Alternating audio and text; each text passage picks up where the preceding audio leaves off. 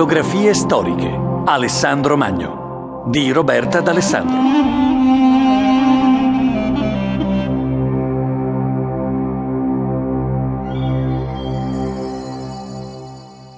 Alessandro, cresciuto che fu, non somigliava per nulla al padre Filippo, ma nemmeno alla madre Olimpiade. Aveva piuttosto delle fattezze proprie, tutte sue, aspetto d'uomo, una chioma di leone, gli occhi di diverso colore, il destro nero e il sinistro azzurro, e i denti aguzzi, come quelli di un serpente. E anche le sue movenze erano quelle di un leone. Studiava tutte le discipline, anche l'astronomia, ma quando era libero dalle lezioni era Alessandro a istruire a sua volta i compagni. Li disponeva come per una battaglia e poi dava inizio al combattimento e, quando vedeva che una delle parti era in difficoltà, subito correva là a portare aiuto. Come arrivava lui, quella parte di nuovo vinceva sull'altro schieramento. Cosicché era chiaro che Alessandro era la vittoria. Questa era la descrizione che si faceva di Alessandro Magno nel Romanzo di Alessandro un'opera anonima, forse frutto di più autori, che riunisce racconti leggendari sul grande condottiero. La figura di Alessandro, l'uomo in grado di dominare il mondo, ha da sempre ispirato poeti e scrittori. La sua grandezza e i suoi sogni di gloria hanno valicato il tempo e lo spazio, facendo dimenticare a tutti la sua natura mortale e innalzandolo al fianco degli eroi mitologici. Alessandro nacque nella reggia di Pella, la capitale della Macedonia, nel luglio del 356 a.C. Suo padre era Filippo II, re di Macedonia, e la madre era Olimpiade, una principessa dell'Epiro. Pochi anni più tardi, nel 354, Olimpiade darà alla luce un'altra figlia, che sarà chiamata Cleopatra. Prima dell'ascesa di Filippo, la Macedonia era una regione aspra, ai limiti del mondo greco, governata da tribù di pastori sempre in lotta con i popoli vicini. Numerose guerre e successivi accordi di pace consentirono a Filippo di riunire tutta la Macedonia sotto il suo comando e ad espandere la sua influenza fino in Grecia. In quel periodo, infatti, le grandi città-stato erano ormai in crisi Atene, che per secoli aveva rappresentato un faro di cultura e di ricchezza, era senza alcun potere. E anche Sparta e Tebe erano sulla via del declino. Sfruttando le inimicizie fra le città, Filippo riuscì ad intromettersi nella loro politica e dopo alcune guerre ottenne una posizione di rilievo nell'anfizionia delfica, un'organizzazione di alleanze costituita da tutte le città della Grecia. Grazie a lui la Macedonia non era più uno Stato lontano, ma prendeva posto nel panorama politico del Mediterraneo. Quando nacque Alessandro, la Macedonia era ormai nota al resto del mondo greco. Filippo fece educare il figlio in modo impeccabile. Alessandro ricevette un rigido addestramento militare, teso a fare di lui un forte guerriero come tutti i nobili macedoni. Ma Filippo desiderava che il figlio fosse educato anche come un perfetto greco e per questo fece convocare a corte un allievo della celebre Accademia di Platone che aveva sede ad Atene. Fu così che il filosofo Aristotele giunse a Pella e per tre anni, dal 343 al 341, impartì al giovane Alessandro lezioni di filosofia, scienze naturali, geografia, ma anche arte e letteratura. Fu proprio grazie ad Aristotele che Alessandro conobbe per la prima volta il poema dell'Iliade. Il fanciullo ne restò affascinato. A rafforzare il suo amore per la mitologia contribuiva anche la madre Olimpiade, la cui famiglia discendeva direttamente da Achille. La donna non faceva che ripetere ad Alessandro che nelle sue vene scorreva il sangue dell'eroe omerico e che egli era destinato a compiere grandi imprese. Inoltre il giovane Alessandro era circondato da coetanei che come lui si stavano allenando a diventare la futura classe dirigente. Filippo infatti aveva avuto anche un'altra astuta intuizione. Nel riformare il suo esercito aveva deciso di reclutare come generali tutti gli esponenti della nobiltà macedone. Aveva anche stabilito che tutti i giovani nobili venissero educati a corte, insieme ad Alessandro. Così facendo, il giovane principe crebbe circondato da una schiera di amici fedeli che con il tempo sarebbero diventati i suoi più fidati generali. Tra questi giovani vi era anche Efestione, figlio di Amintore. Con lui Alessandro strinse un'amicizia profonda che emulava il rapporto tra Achille e Patroclo. Efestione sarà sempre il suo più grande amico e confidente, l'unico forse in grado di comprendere veramente i sogni e le ambizioni di Alessandro. Plutarco, autore delle Vite parallele, descrivendo la grandiosa vita di Alessandro, dà particolare risalto ad un aneddoto della giovinezza del principe, l'incontro con il cavallo bucefalo.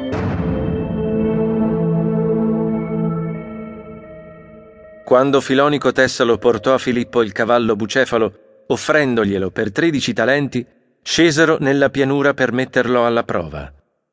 Sembrava fosse un cavallo ombroso e davvero indomabile, che non si lasciava montare.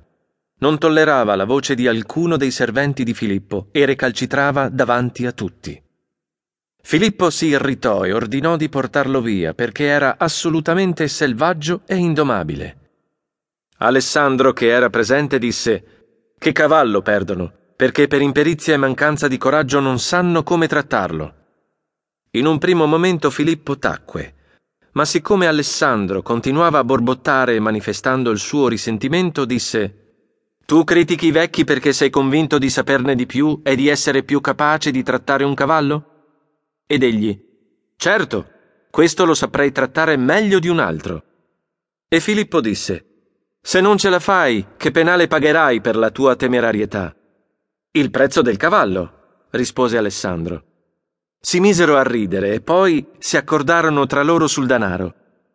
Subito Alessandro corse verso il cavallo, lo prese per la briglia, lo fece volgere contro sole, perché aveva capito che rimaneva agitato vedendo muoversi dinanzi a sé l'ombra che proiettava sul terreno. Per un poco egli corse al fianco del cavallo trottante e intanto lo accarezzava. E quando lo vide eccitato e sbuffante, tranquillamente depose la clamide e con un balzo gli si mise in sella saldamente.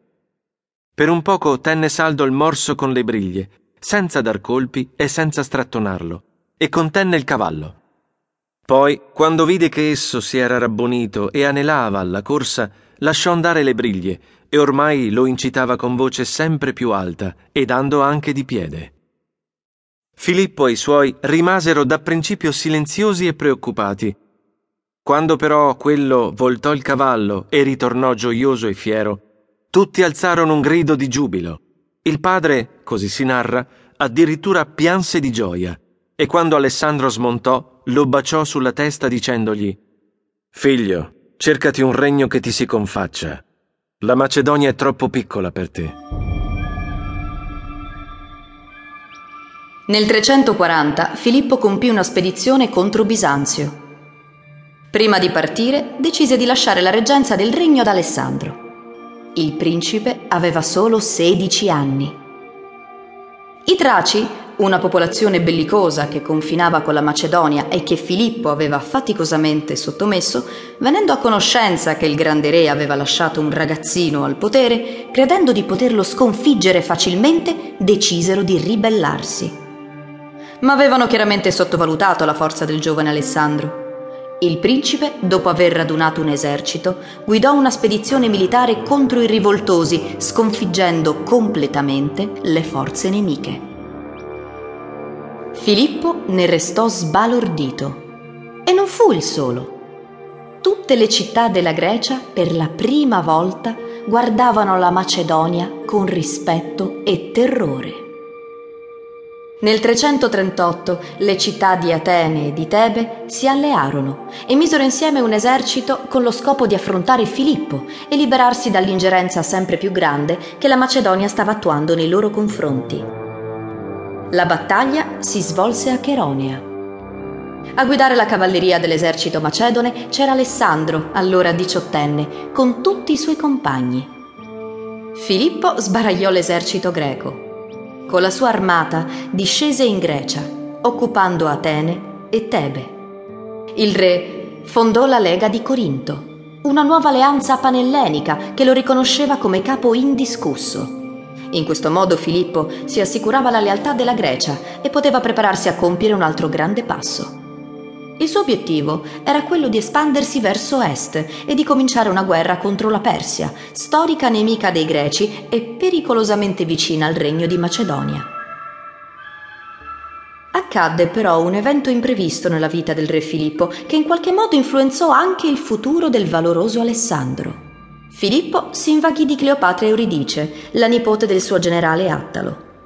In poco tempo ripudiò Olimpiade e sposò la fanciulla. Il matrimonio di Filippo mise Alessandro in una posizione sfavorevole. L'erede, nato da questa unione, sarebbe stato a tutti gli effetti un macedone, a differenza di lui, la cui madre era una straniera. A corte l'aria cominciò a farsi sempre più tesa finché non arrivò ad esplodere la sera del banchetto nuziale. Plutarco racconta così ciò che avvenne. Lo scontro più plateale lo cagionò Attalo, un generale macedone, durante le nozze del re e di Cleopatra. La ragazza era appunto sua nipote e Filippo, innamoratissimo, la sposò nonostante la differenza di età. Durante il banchetto Attalo si ubriacò e invitò i Macedoni a chiedere agli dei di concedere che dalle nozze di Filippo e Cleopatra nascesse un legittimo erede del regno. A questa uscita Alessandro si infuriò e gli buttò contro una coppa, urlando Ti pare, disgraziato, che io sia un bastardo? Filippo allora sguainò la spada e si lanciò contro il figlio.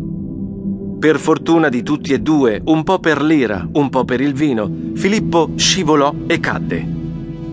E Alessandro con insulto atroce urlò Dunque è costui, o oh amici, quel che si preparava a passare dall'Europa all'Asia, passando da un letto all'altro, è andato a gambe all'aria. I rapporti tra padre e figlio si erano incrinati per sempre. E nonostante Alessandro fosse il figlio primogenito, la punizione che il padre gli inflisse fu la peggiore. Filippo esiliò Alessandro, che insieme alla madre fuggì dalla Macedonia, rifugiandosi presso il re Alessandro d'Epiro, fratello di Olimpiade.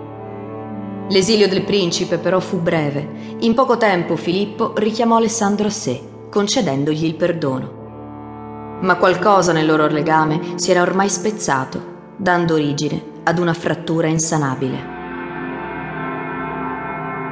Nell'estate del 336 la sorella di Alessandro, Cleopatra, fu data in moglie allo zio Alessandro d'Epiro. Accadde che durante i festeggiamenti uno schiavo di nome Pausania trafisse Filippo con una spada e lo uccise. Poi si diede alla fuga. Inseguito dalle guardie, Pausania fu ucciso sul colpo e custodì nella morte il nome dei mandanti dell'assassinio. Non si seppe mai che vi era dietro l'assassinio di Filippo. I greci che cercavano vendetta? I persiani? La moglie Olimpiade o addirittura lo stesso Alessandro? Una cosa fu certa. Mentre Filippo esalava il suo ultimo respiro, i dignitari di corte proclamavano senza indugio Alessandro nuovo re di Macedonia.